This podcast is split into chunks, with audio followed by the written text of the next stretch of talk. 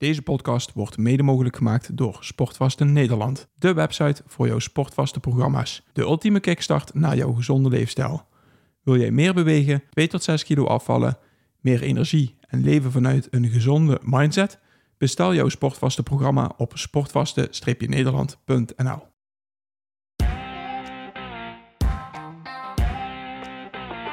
Welkom bij de Optimizers Podcast met Paul Willem, Roland Griek en Boris Cornelissen. We praten over gezondheid, groei en het optimaliseren van je gewoontes. Voor iedereen die zichzelf en zijn onderneming wil optimaliseren om er zoveel mogelijk uit te halen. Neem vooral niet alles klakkeloos aan, maar pas onze kennis toe om het zelf te ervaren. Om zo jouw leven te optimaliseren. Ja mannen, daar zijn we weer. Ja, welkom. Ja, zeker. Waarom is die deur open?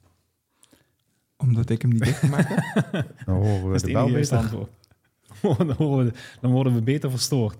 Ja, Nee, dan kan ik op pauze duwen. Dus dat is goed. Ga je hem even dichtmaken? Ja. Ik zit er het dichtst bij. hè. Moet je denk je je kabeltje aan? Ik, eh, zal het denken. Goed.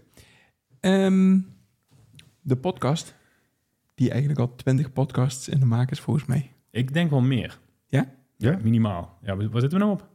Weet ik het. Bijna Eh, 50? Bij- ja, we gaan, we gaan richting de 50. Volgens mij hebben we nou, dis, is dit aflevering 51, als ik me niet vergis. Ah, het zou jammer zijn. Was eigenlijk de 50ste podcast. Dat is natuurlijk een mooie... Ik kan hem ook omdraaien. Oh, hem om. Het is de 50ste podcast. ja. Weer deze. Mooi symbolisch. Want Ja, deze de staat, 50ste podcast. Eindelijk. die staat inderdaad al heel lang op het programma. Hè. Dit was een van de eerste onderwerpen waar Roland mee kan aankakken. Ja. Dat hij zei van, weet je waar wij het over gaan hebben? We gaan het over Ikigai hebben. Ja. En vervolgens gingen we het over alles hebben, behalve over Ikigai. Ja. En vandaag gaan we het over Ikigai hebben. Ja. ja. Om, omdat, waarom eigenlijk, Roland? Want ik nog steeds niet voorbereid bent op Ikigai. Je hebt het boek niet eens gelezen. Ja, ik heb het gelezen. nou, ik, ik- Je weet niet eens wat het is. nee, nee. nee. Maar wat ik wel ervaren heb, is meest- de, de meeste boeken die Boris gelezen heeft, lees, leef ik. Dus ja. En Ikigai is wel iets waar, waar ik heel veel eh uitgehaald heb. Want ik heb, ja, ik heb hem gelezen. Mhm. En dat was net zoals het boek met eh, Think and Grow Rich. Daar heb ik heel veel herkenning in. Maar niet de overtuiging eh, dat ik dat helemaal eh, ja, doorleef, zoals eh, Think and Grow Rich. Ja, nu al steeds meer. Ik word er ook al bewuster van. Dus dank voor dat inzicht. Ja, en, en dat, dat is synchroon aan elkaar natuurlijk. Op het moment dat je er bewust van bent, dan ga je ook realiseren dat het zo is, waarschijnlijk. Ja, eens. Het is in ieder geval, ik kon het niet ontkennen in ieder geval. Ja, En ja, dat is Ikigai hetzelfde. Laten we even helemaal bij het begin beginnen. Want als je nog nooit van Ikigai gehoord hebt, dan denk je, waar gaat het nu godsnaam over? Dus allereerst, wat is het überhaupt? Eh, bij mij is Ikigai, en even, ja, nogmaals, ik heb het boek al een hele tijd geleden eh, gelezen. Is het een eh, Japanse filosofie om gezond oud te worden? En ik denk dat Boris daar ook wel de verfijnde dingetjes heeft. Maar het is in ieder geval de Japanse filosofie om gezond oud te worden. Dat is ook een basis wat ik mezelf eh, toewens. En eigenlijk ja, iedereen, hè, om ja, zo gezond mogelijk, zo oud mogelijk te worden. Mhm. Dus dat is niet gebonden aan leeftijd, maar ja, eh, hoe ouder, hoe beter, als het maar gezond is. En die zegt eigenlijk, als je, als, als de dingen die je doet aan vier voorwaarden voldoet, dus dat betekent dat, het, eh, dat je er goed in bent, dat je het leuk vindt, dat er de mensen mee geholpen eh, worden. En dan heb ik een beetje eraan gedraaid eh, dat je er geld mee kan verdienen, want het hoeft niet, maar het kan wel. Maar in principe moeten die vier elementen aanwezig zijn, dan heb je een basis iets in handen waarmee je gezond oud kunt worden. En eigenlijk zijn dat, omdat ik redelijk wat eh, diverse activiteiten doe, zijn dat eigenlijk altijd de vier zaken waar het moet aan voldoen. Zodat ik altijd voor mezelf de overtuiging hou dat ik eh, met, met het voor mij juiste bezig ben. Dus als ik iets aan het doen ben, moet het leuk zijn. Ik moet er goed in zijn. En voor mijn gevoel dan nog beter dan gemiddeld goed. Eh er moeten mensen mee geholpen zijn. hè.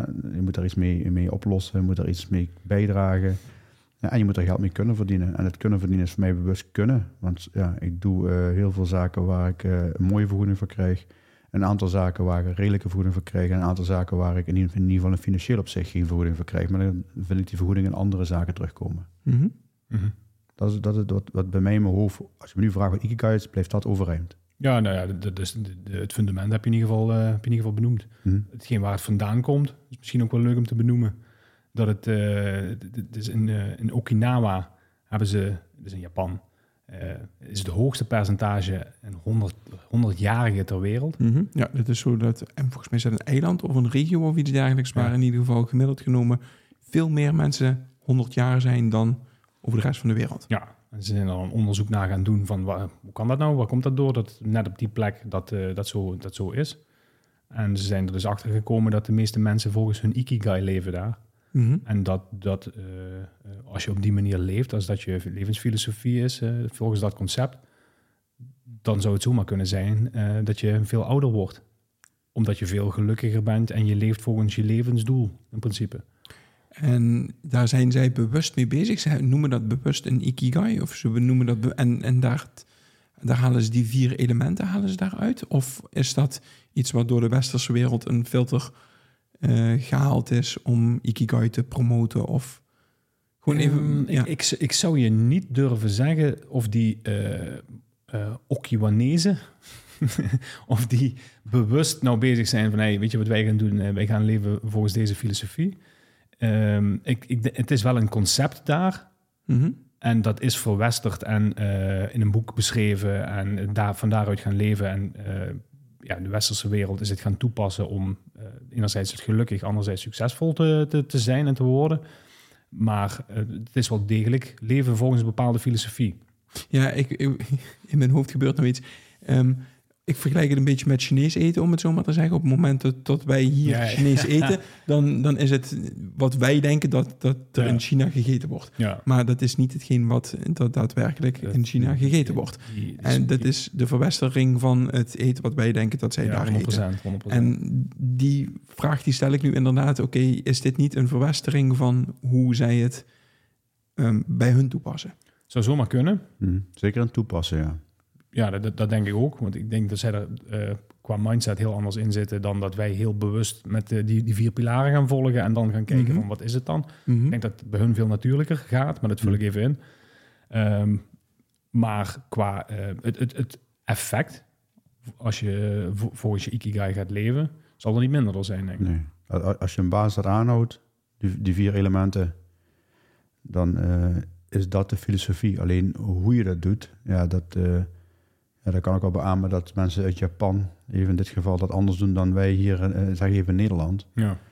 Eh, dat ik kan alleen al beamen dat, eh, ja, ik heb eh, twee jaar geleden iemand mogen ontmoeten, die, eh, ja, die de Jaido-meester van mij. Ja.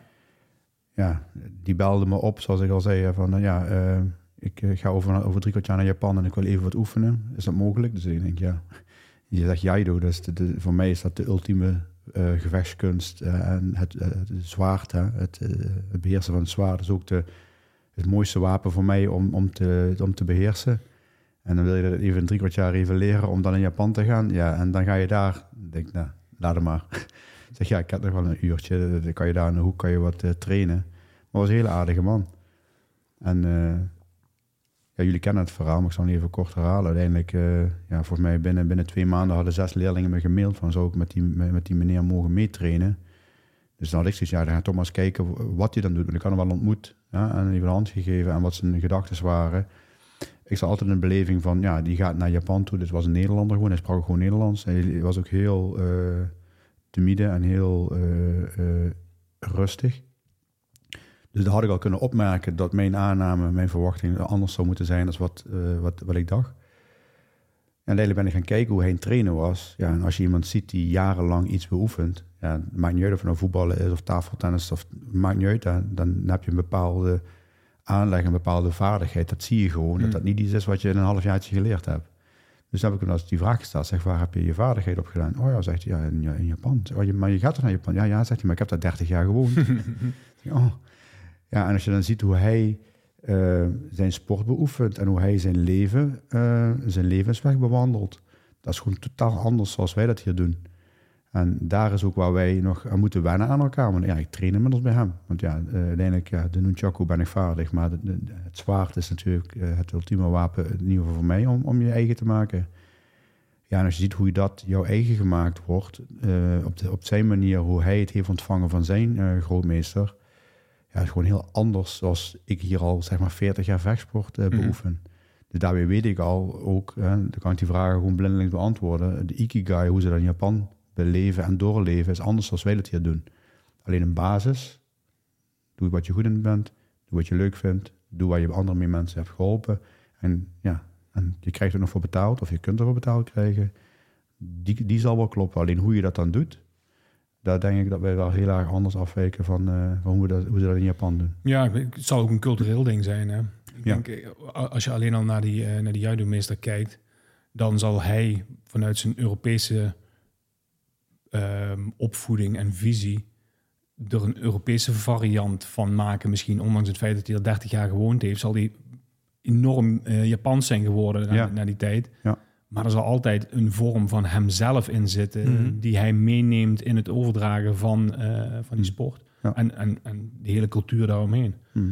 En ja, dat zal, dat zal bij dit niet anders zijn. En als je puur de theorie alleen eruit pakt, ja, dan wordt die heel erg platgeslagen. Dan neem je dat cu- culturele, ja, dat kan je mooi in het boek lezen, want er zit echt wel een stukje cultuur in. Mhm. En die beleving neem je wel mee, maar die beleving en die saus, die gooi je over je eigen identiteit. En jij maakt ervan wat jouw beleving is bij het, bij het Ikigai-fenomeen. Ja. Ja. En dat is wat je uitdraagt. Maar puur wat Roland zegt, het gaat om die vier pilaren. Dat, dat is het fundament voor, eh, voor de levenswijze. En ehm, dat maakt ook dat je dat eruit kunt halen voor jezelf. En hoe je die beleeft, eh, is aan jou. Ja, en als we dan de vier pilaren eens eventjes apart gaan bekijken, want die vind ik dan ook nog wel interessant. Mhm. En laten we eens beginnen bij ehm, hetgeen doen wat je leuk vindt. Ik denk dat er, ik weet niet of onze gemiddelde luisteraar van de Mhm. podcast, of dat die, ehm, ik denk dat die al meer bezig zijn met wat vind ik leuk om te doen en ik zorg ervoor dat, dat ik mijn leven optimaal inricht. Mhm. Ehm, maar ik denk dat er ook een hele hoop mensen zijn die zien hetgeen wat ze doen, of hetgeen waar ze geld mee verdienen, het, het werk wat ze doen, niet nou echt als ontzettend leuk. Weet je, Ja. die gaan het niet als leuk ervaren. We, we hadden er gisteren toevallig een leuke discussie over met, eh, met Joshua. Mhm. En, eh, volgens mij is het daar het percentage 90% gevallen, of 90 of 95% van de mensen in onze beleving, die doet wat ze doen. Maar of ze het nou daadwerkelijk ontzettend leuk vinden en of het een levensmissie is, Mhm. Waarschijnlijk niet.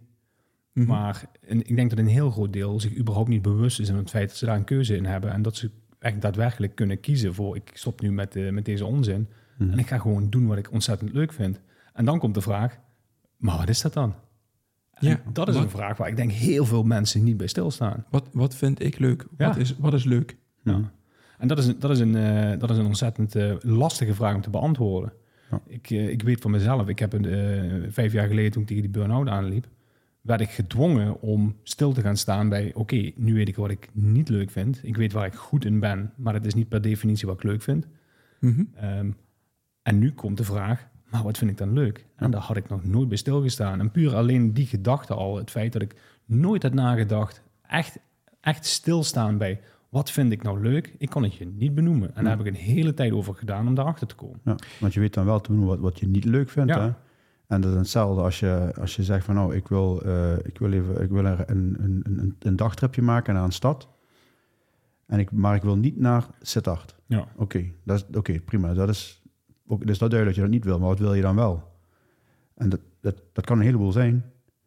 Dat, ja, dat is oneindig eigenlijk. En dat maakt mensen soms bang, dat ze zeggen, ja, ik weet wat ik niet wil. Want dit wil ik niet, wat ik nu heb. Maar wat het dan wel is, dat wordt al lastiger. Terwijl als je eenmaal weet wat je wel wilt, weet je ook automatisch wat je allemaal niet wilt. Ja, en dan kan je veel betere keuzes maken. Dan kan je dan de keuzes maken die daarbij passen. Ja. En dat is wat mensen soms wel angstig maken. Maar moet je eens opletten, als je, als je iemand vraagt van, eh, wat, wat vind je nou echt leuk? 9 van de 10 keer krijg je een antwoord met wat ze niet leuk vinden. Mhm. Er wordt benoemd wat, wat, wat ze niet leuk vinden. Nee, dat, die, oké, die heb je helder. Maar waar krijg je nou energie van? Waar ga jij Hmm. op aan? Wat vind je nou echt leuk om te doen? Dat is een hele moeilijke vraag. En in je ikigai, gewoon even hoe jullie het interpreteren. Is dat hetgeen wat je leuk vindt? Is dat iets wat over de tijd verandert? Iets over ehm, wat je nu leuk vindt? Is dat over vijf jaar? Vind je dat ook nog leuk? Of als, je, als we het over ikigai hebben, of is dat iets wat je zou kunnen zeggen van daar kan je oud mee worden en dan is het nog steeds leuk? Voor, voor mijn gevoel zou dat persoonsafhankelijk zijn. Want er zijn mensen die vinden iets leuk en die, die vinden puzzelen leuk eh, of sudokus leuk en die blijven hun hele leven doen. Als ik naar mezelf kijk, dan denk ik dat dat wel eh, redelijk verandert. Mhm. Want ja, ik vind sudokus vind ik leuk, maar ik vind een Rubik's Cubus vind ik ook leuk. En ik vind backgammon ook leuk. En, Ja, maar in essentie zijn het dezelfde soort spellen. Mhm. En, en dat is waar het om gaat. Ja. De, de manier waarop je het spel uitdraagt, hè, of het nou een backgammon of, eh of sudoku of eh kruiswoordpuzzel is, Het, is een soort van puzzel. Ja. En het, het heeft te maken met dingen oplossen. Ja. En in de kern is dat hetgeen wat je leuk vindt, Ja. dingen oplossen. Juist. En dan kan je eh, differentiëren in het stukje... Die ik, ik, ga op zoek naar andere dingen die je kan oplossen. En dan is, zit daar je ikigai. Hm. En niet in per se die puzzel, maar een soort van oplossingsgericht vermogen, analytisch, Hm. dat soort zaken. Ja, maar nou, wat je me nu al zegt, hè, dat is wel iets... Jij, jij, haalt het, jij haalt het zo eruit, je wil dingen oplossen. Ik heb er nou over nagedacht, dat ik dingen wil oplossen. Ik vind puzzelen vind ik leuk. Ja, het dingetje, maar oplossen wat je zegt, ja goed, je kent me goed genoeg voor. Ik, ik, vind het, eh, ja, ik, ben, ik ben niet op zoek naar problemen, maar laat ze maar komen, want ik wil ze oplossen. Ja. En daarvoor ja, snap ik nu ook waarom ik eh backgammon leuk vind. en Ru- Rubik's Cubus vind ik leuk, Sudokus vind ik leuk. Maar dat zijn dingen die oplossen. Ja. Maar ja, ik, ik, als ik op vakantie ga of een weekje vrij heb... en neem een Sudoku boekje mee... die ga ik niet iedere dag vastpakken. Maar dat is de ene keer de Sudoku, dan is het de, de, de Cubus. Dan is Mhm. het... eh als voor me niet te vaak laat eh, verliezen... dan wil ik best nog een paar potjes backgammon spelen. Ehm, maar dat vind ik leuk inderdaad. En dat is wel gaaf voor van jou, want jij geeft me dat inzicht nu dat het oplossen is. Dus als ik dadelijk weer iets nieuws wil gaan doen, omdat ik uitgekeken ben op, eh, op, eh, op de Rubik's Cubus, dan moet ik iets gaan zoeken waar ik iets kan oplossen. Ja. En ik koop ook soms maar vaak iets om dat te kopen, een spelletje, en dan vind ik er helemaal niks aan. Dus Ja. nu weet ik, ik moet een spelletje doen waar ik iets kan oplossen. Ja. Ja.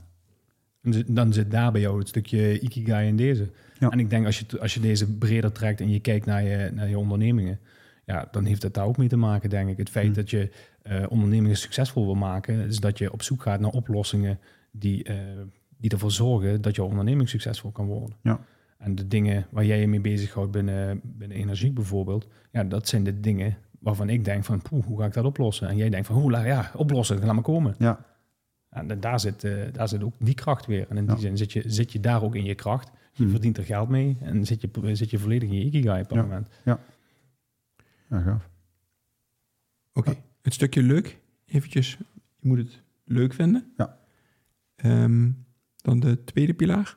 Eh, Ik mag ik even terugkomen op je, op je zeker. vraag van daarnet, waar, waarvan je zei van, eh, is het iets, iets aangeboren of eh, iets, iets wat, je, wat, wat voor, verandert over de loop van de tijd? Ehm, mijn beleving is wel degelijk dat er een, een, een, een, eh, een aangeboren voorkeur is voor een bepaalde dingen die je leuk vindt. Als je Mhm. ziet dat je, ehm, en zo, zo ben ik achter dat van mij gekomen. Ik heb er veel over gelezen, zo van hoe kan ik nou achterhalen wat, wat in de kern is wat je leuk vindt. En dat zijn vaak de dingen al die je als kind heel erg leuk vond. En dus probeerde ik terug te gaan naar mijn kindertijd om te achterhalen van wat, zijn nou, wat waren nou de dingen die ik echt, echt leuk vond om te doen. Nou, dat zijn vaak de dingen in de kern. En dan moet je ze niet pakken als eh, dat stukje puzzelen, maar meer eh, op kijken naar van erboven hangen. En oké, nee, het is dat op, oplossingsgerichte waar je naar op zoek bent. Dus het grote, het grote plaatje daaromheen. En dat zijn over het algemeen nog steeds de dingen die ik nog steeds leuk vind om te doen. Het is alleen in een andere vorm, omdat ik eh, ja, als persoon ben gegroeid, maar überhaupt eh, ervaringen heb gehad waardoor ik een bepaald pad ben opgeslagen. Maar op dat pad ben ik eigenlijk steeds op zoek geweest naar dezelfde zaken. Mhm. Alleen eh, is dat onbewust geweest, maar van nature ga je daarna op zoek, omdat het dat jouw levensmissie is om daarmee aan de slag te gaan. En het zijn allemaal kleine hints van dit, dit is wa- wat je, wat je leuk vindt om te doen, maar je moet erbij stilstaan om het te kunnen zien. Mhm. En dat is, dat is de meest essentiële in dit verhaal. Dat begon, dat begon een beetje mee, het feit dat heel veel mensen geen idee hebben wat ze leuk vinden. Ja. Ja, dat, dat zou al een, een hele mooie start zijn als je een uur, zou al een mooi begin zijn, denk ik, om eens te gaan denken van, maar wat vind ik nou echt, echt leuk om te doen? En Mhm. denk dan in de breedste zin van het woord en denk niet aan het puzzelen, maar denk aan, wat maakt nou dat ik puzzelen leuk vind? Mhm. En breek hem zo steeds meer voor jezelf af. Ja. En ga op zoek, dat is misschien wel de mooiste actie in deze, ga op zoek naar wanneer heb je jezelf het allerprettigst gevoeld. En je kan waarschijnlijk schieten dan meteen een aantal situaties in je hoofd. Nou ja, en wat maakt nou dat ik die situatie zo fijn vond? Ja. En ga dat ontleden, ga dat analyseren. En dan kom je Ja. vaak al redelijk tot je ikigai. Ja. En als je daar dan een concept omheen kan verzinnen waar je ook nog aan kan verdienen, dan ben je goed erbij. Maar is dat... ehm, Oké, omdat je er op het moment dat je je prettig voelt, er ook goed in bent? Of is het, weet je, ik ben niet goed in het oplossen van een Rubik's Cube, maar ik wil het wel gaan leren. Mhm. Dus, ehm, weet je, ik kan het inmiddels, maar ik moet er wel goed in worden. Dus ik moet, het, ik moet me er bekwaam in maken en ik moet het dus op de een of andere manier Ja. leren. Maar het leren is makkelijker omdat ik het leuk vind om dat te doen. Mhm. Ehm, maar dat is wel een element die erbij moet horen. Dus niet alleen dat je het leuk vindt, maar ook dat je er goed in bent. En jij benoemde net, Roland, dat je er bovengemiddeld goed in bent. Wil zijn. Of wil zijn. Dat dat, dat, dat een van de elementen is, zodat jij het idee hebt dat het binnen jouw ikigai valt. Eh, volgens mij heeft die, ehm, die schema, dat schema van ikigai heeft ook die rondjes. Ja. En als er drie elementen zijn en één element niet, dan wordt dat ook ja, op de een of andere manier eh, is daar ook een benaming voor. Ik weet niet of je het, eh, het schema voor je hebt. Of, eh, Nee, nee, nee, nee, ik heb het niet voor me, maar je bent in ieder geval uit, uit die balans. Het is dan niet in verhouding tot. Nee, precies. Je legt in ieder geval ergens een stukje energie dan waardoor je niet in je ikigai komt. Kijk, ja, je zei net met goed, hè. Ehm, en dat is soms waar mensen zeggen van, ja, maar ik ben er ook heel goed in. Eh, dan is het meestal de vraag die ik dan stel, maar is het dan een eh, vaardigheid of is het een talent van je? Mhm. En dat is wel heel essentieel, want mensen zijn soms, eh, eh, soms goed in iets omdat het een vaardigheid is, dat is aangeleerd. Mhm. Ehm, en daardoor gaan ze iets doen wat ze denken dat ze leuk vinden, maar op basis is het helemaal niet iets wat ze goed, waar ze goed in zijn. Ja, goed in zijn als ze er energie in blijven stoppen. Maar de energie die ze erin steken is vele malen te groot dan dat je iets doet wat je vanuit je talent eh, heel goed zou kunnen. Mhm. En even verschil voor mij, voor mij in ieder geval is talent en vaardigheid. Talent is gewoon eens aangeboren. Mhm. Eh, dat daar word je enthousiast van. Daar, daar hoef ik maar tegen je te zeggen. Ik ben actiegericht. Hè. Als je tegen mij zegt, nou, eh, zou je dat kunnen doen? Ja, dan ben ik al aan met doen. Maar je bent- dan heb ik, dan zou je erover na kunnen denken. Ja, ja juist. En je, ga, je, er eens over nadenken. Ja, dan is het helemaal perfect. Als je tegen mij daar gewoon aan denkt er eens over nadenken, oh, dan ben ik al klaar. maar ik kan wel goed nadenken. Maar als ik dan oplossingen moet gaan bedenken, oplossingen moet gaan bedenken, word ik niet enthousiast. Maar mag ik dingen gaan oplossen, dan word ik heel enthousiast. Ja, ja, oké. En dat is weer bij ons dan. En dat is wat meestal bij ons in de coaching ook eh, eigenlijk naar voren komt. Van nou, wat je nu goed doet, is dat, is dat, een, is dat gewoon een, een vaardigheid wat je aangeleerd hebt. En, en dan ja, dan word je er goed in. Hè? Want ze zeggen ook wel eens, als je iedere, iedere dag eh, tien uur spendeert aan iets, hè, dan ben je op het eind van het jaar ben je beter dan 80% van de gemiddelde persoon die dat doet. En volgens mij is 10 uur niet eens nodig. Volgens mij is, eh, is als je... El- je zei 10 uur volgens mij. Als je Nee, 10, elke- minuten- 10 minuten per dag. eh, sorry. je zei Dat- 10 uur. Ja, oh, sorry, ja, 10 minuten per dag. Als je 10 minuten per dag ergens aandacht gaat besteden, een heel jaar lang, eh, zou je in basis 80, eh, beter moeten zijn dan 80% van- dan van de rest van de wereld die dat ook doet. Mhm. Dus als ik een hele goede eh, backgammon-speler zou willen worden en ik doe iedere dag 10 minuten backgammon, dan ben ik over een jaar beter dan 80% van de andere mensen uit de hele wereld. Dus eigenlijk, als ik maar iets doe, en meestal is het bij mensen, mensen denken dat ze iets leuk vinden en vervolgens gaan ze daarmee aan de slag en, ga je dat meer en meer doen, dus word je automatisch daar beter in. En op een gegeven moment word je meegesleurd in een soort vacuüm en dan, ja, dan denk ik dat mensen zich vaker de vraag mogen stellen, is het nog wel leuk om te doen? Eh, is, het wel hetgeen waarvoor ik hier ben? Want andere uitspraak die mijn gedachten rondgaat is steeds van, er zijn twee momenten die belangrijk zijn in je leven. Eh, misschien wel het belangrijkste. De eerste is dat je geboren wordt. En de tweede dat je erachter komt waarvoor je toe hier op aarde bent. Mhm. Nou, en als, als je die weet en vervolgens ga je dan zoeken, nou, en als, als ik weet waarom ik toe op aarde ben, oké, wat wat, wat kan ik heel erg goed en is niet een vaardigheid, hè, iets aangeleerd, maar is echt een talent van mij, dan ben ik daar ben ik goed in. Het andere kan ik goed in worden, maar laat me daar dan goed in zijn. Maar ja, dan komt bij mij de, de vraag op hoe weet ik wat ik aangeleerd heb en goed in ben en hoe weet ik wat mijn talent is. Eh, door je daar eh, bewust van te gaan worden en daar eh, journalen en eh, te gaan leren. En het te verdiepen. hè. Je hebt ook, eh, er zijn heel veel, ehm, als je vanuit de psychologie kijkt, heel veel eh, persoonlijkheidstesten bijvoorbeeld, wat, het- wat het al voor gemakkelijkt voor jezelf om te laten zien van waar, waar vind ik nou, ehm, waar, waar haal ik mijn energie uit en wat kost me juist heel veel energie. Ja.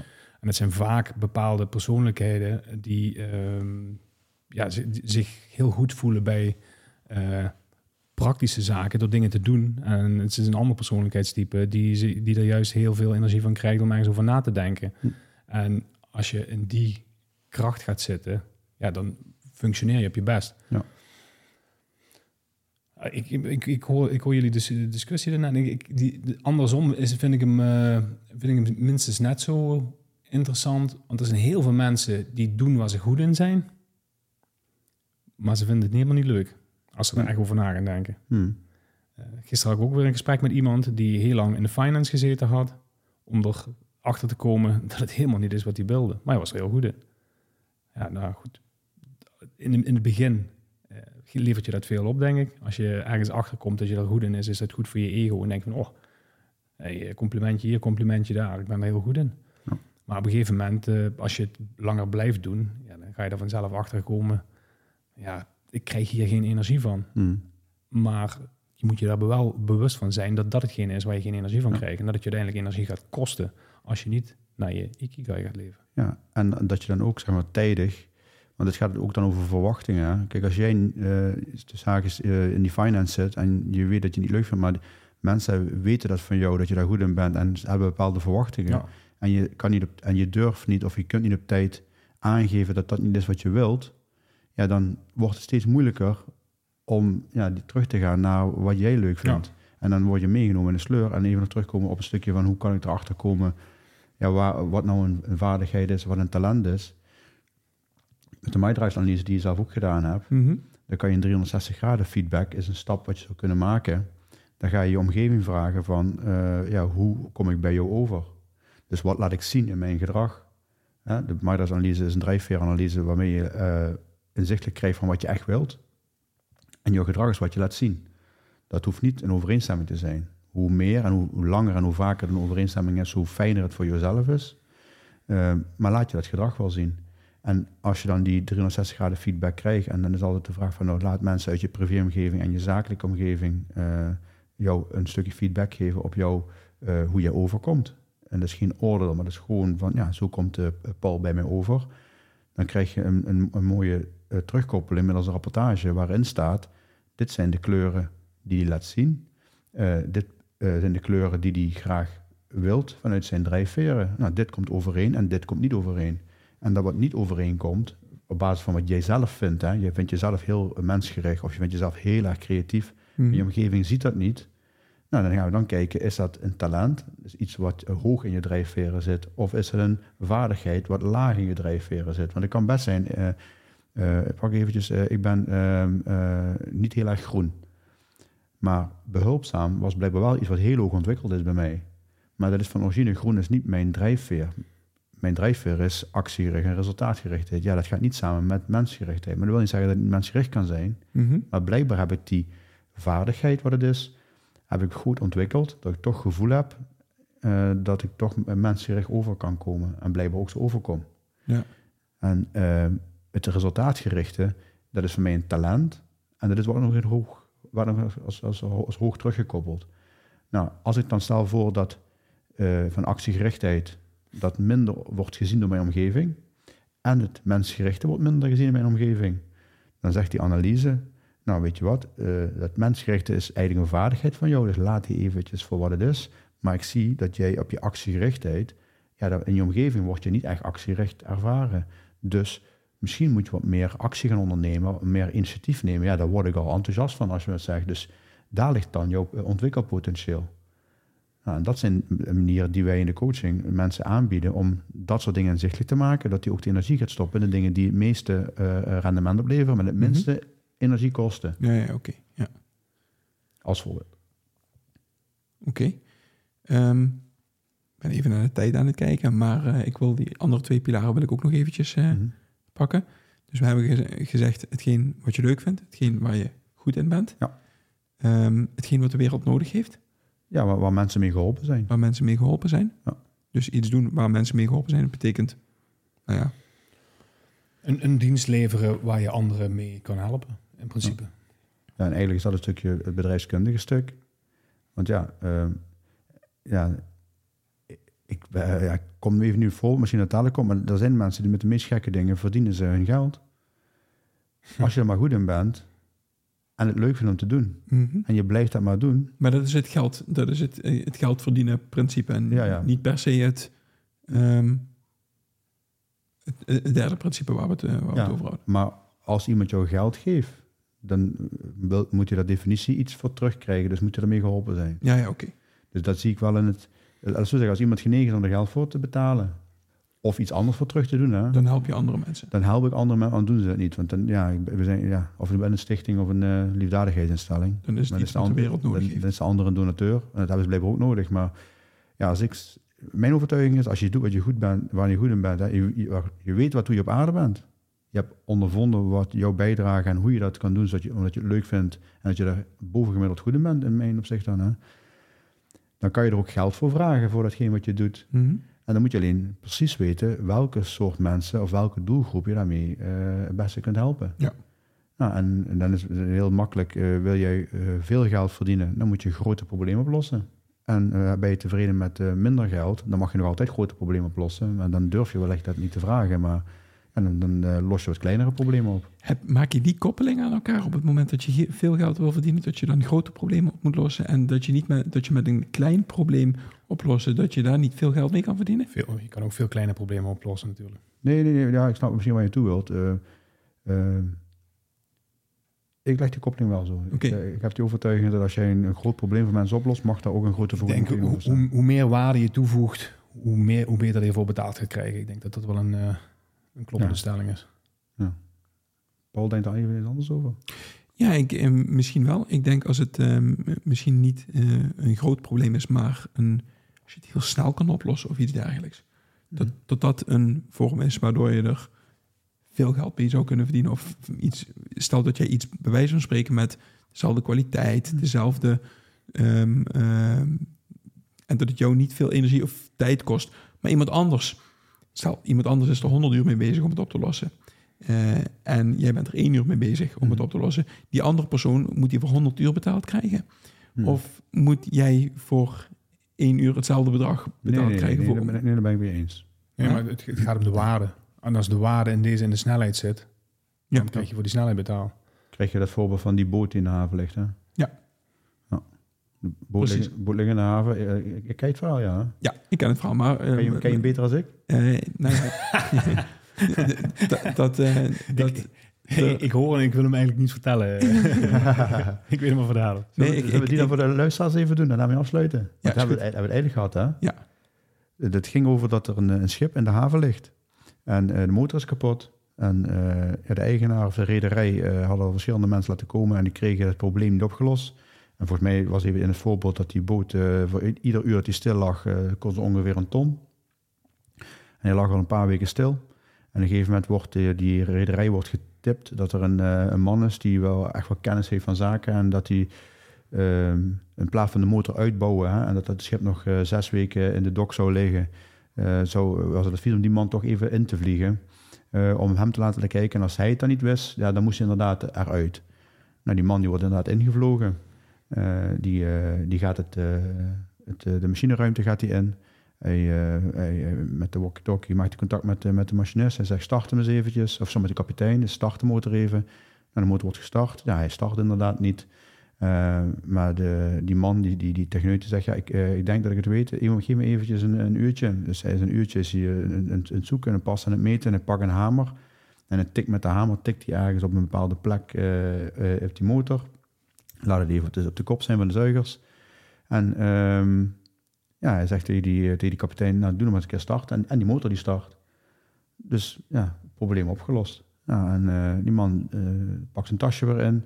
En die man van de, eigenaar van, de, van, de, eh, van, van, van, die, van het schip, van die rederij, die, ja, die bedankt hem. en die zegt, ja, geweldig dat je het zo gedaan hebt. En echt ongelooflijk, ben blij en zo snel. En, en, zo snel, inderdaad. Ja, ja, ja. Dus, eh, maar stuur me de factuur maar en dan eh, maken we een order, want je hebt me super geholpen. Wij kunnen weer door. En eh, als ik je nodig heb, dan, dan bel ik je zeker weer. Nou, dus die man die gaat lekker naar huis toe, hij stuurt zijn factuur. En die factuur komt bij die eigenaar in de mailbox en die ontploft zo wat. Goh, hoe kan hij dat nou in zijn hoofd halen? Hij, hij vraagt zich hier, wat was het, ja, zeggen we 20.000 euro.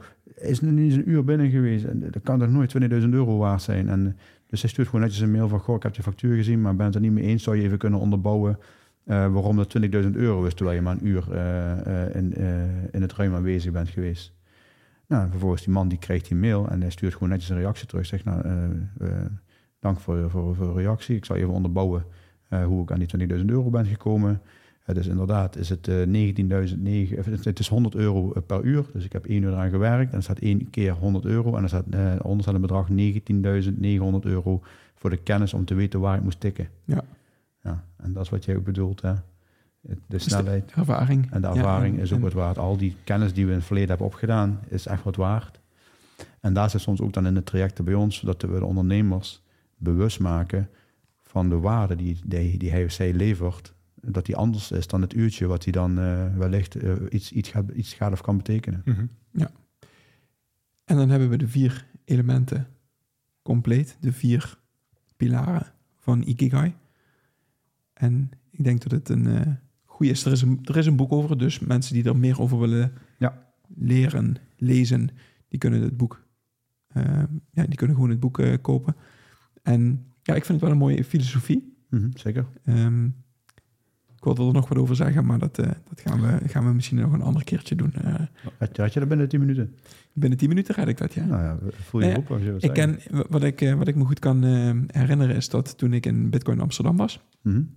dat ik een, een kunstenaar ben ontmoet heb daar, een Duitse kunstenaar. En als je zijn kunstwerken ziet, die tekent met potlood, tekent die ware kunst. Die is, dat is volgens mij, ik weet niet welk... ehm, heb je me wat van laten zien volgens mij. Had hij ook voor jullie wat gemaakt, toch? En nee, nee, die, heeft niet voor ons wat gemaakt. Maar die heeft dus met potlood, tekent die, ik denk dat het A4'tjes zijn, of misschien iets groter, met potlood. Maar hij is dus bijna vier weken bezig met één A4'tje. Dit is... En hij maakt daar gigantisch mooie kunstwerken van. En ik heb daar een gesprek met hem over gehad. Het was een heel mooi gesprek. En hij zegt, ja, ik heb mijn Ikigai gevonden. Hm. Want met het maken van die tekeningen, daarmee, daar heb ik mijn baan van gemaakt. Maar ik vind het ook nog hartstikke leuk om te doen. En ik ben er goed in. En blijkbaar heeft de wereld dit nodig. En dat was echt één persoon die ook zei van, weet je, ehm, een introvert persoon was het. Maar ook die kan dus met het werk wat hij doet, wat hij leuk vindt, heeft die, die heeft zijn Ikigai gevonden. En dat vond ik zo mooi om te horen. Het is ehm, eh, Bitcoin Apex, heet die, eh, heet die gast. Ehm, ja, die maakt kunstwerken echt fantastisch mooi. En dan kan je inderdaad daar kopieën kan je daarvan eh, van kopen. Oké. Ja, hele mooie kunst. Ja, en dan is het, hij heeft dus gevonden wat hij leuk vindt en waar hij heel goed in is. Ja. Nou, en dan is het gewoon van, ja, als je mij nu vraagt, hè, eh, zijn er, staan er mensen te wachten op eh potlood getekende A4'tjes? De meeste de eerste reactie, ja, wie gaat daar nou voor betalen? Ja, precies. Maar ja, als je er heel goed in bent en je, en je kan daar een verdiening van, van maken en je gaat er 100% voor, Ja. dan is de kans zeer groot dat dat gewoon gaat lukken. Ja. Ja. En daar is, ja, eh, zijn mensen mee geholpen en daar willen we graag mensen mee helpen. En dat zijn wij toe hier op Haarlem onder andere. Dus, dus die, eh, dat was een van de anekdotes die ik, die ik, wat ik associeer met Ikigai. Ja. Die, eh, die gast die duidelijk aangegeven heeft, ook weet je, zonder dat ik ernaar gevraagd heb en gezegd heb van, hé, dan klinkt dat wel een beetje in je Ikigai. Nee, hij kwam vanuit zijn standpunt ook van, weet je, dit is mijn Ikigai. Ja, En dat heb ik wel even opgeslagen, dus dat vond ik wel, eh, wel leuk. Top. Mooi. Ehm, als afsluiting Ja? eh, zou ik de luisteraars nog willen meegeven... ga niet zitten wachten totdat je die burn-out krijgt. Ehm, voor mij was dat het feit dat ik me niet bewust was... van dat ik niet volgens mijn Ikigai leefde. Ik kreeg, dus, ik kreeg hem dus wel en werd gedwongen op die manier. En eigenlijk, en ik zeg het ook tegen iedereen die ik, ook, die ik heb mogen coachen... die in een burn-out zit ben er ontzettend blij mee, want je gaat vanaf nu alleen maar betere keuzes maken, omdat je je nu echt bewust bent en wordt gedwongen om andere keuzes te gaan maken. Ja. Want je gaat het niet hetzelfde nog een keer herhalen, want dan beland je weer precies op dezelfde plek. Nee, precies. En dat maakt dat je anders gaat denken, andere dingen gaat doen en dus ook gaat nadenken over wat is mijn ikigai eigenlijk. Ja, en ik denk dat, dat de startvraag is inderdaad, en dan komen we weer terug bij het begin. Wat vind ik nu echt leuk? En maak voor jezelf helder, niet wat vind ik niet leuk, maar wat vind ik wel leuk. Wat vind ik wel leuk? Ik denk dat dat, Waar ben ik goed in? Ja. Wat kan ik bijdragen aan de wereld? En hoe zou ik daar een verdienmodel van kunnen maken? En pak eens pen en papier, pak een journal erbij en ga deze week eens aan de slag gaan zitten om die ant- vier antwoorden voor jezelf op papier te krijgen. Dan ben je een heel eind op weg en dan heb je voor jezelf in ieder geval helder van, leid ik nu het leven dat ik wil leiden, hè, waar ik energie van krijg en waar ik me heel goed bij voel, of kan ik betere keuzes maken? yes. Dan zijn we er. Prima. Fijne dag verder. Yes, ik ga de dingen doen die ik leuk vind. Alweer. Doei doei. Doei. Dat was de podcast van deze week. Als jij deze podcast waardevol vindt, like onze podcast. Deel het in je socials en tag ons middels Optimizers Academy. Zo draag je bij dat meer mensen ons weten te vinden. Maak het je missie om iemand anders leven te optimaliseren. We waarderen het enorm dat je naar ons luistert en wensen je een geweldige dag.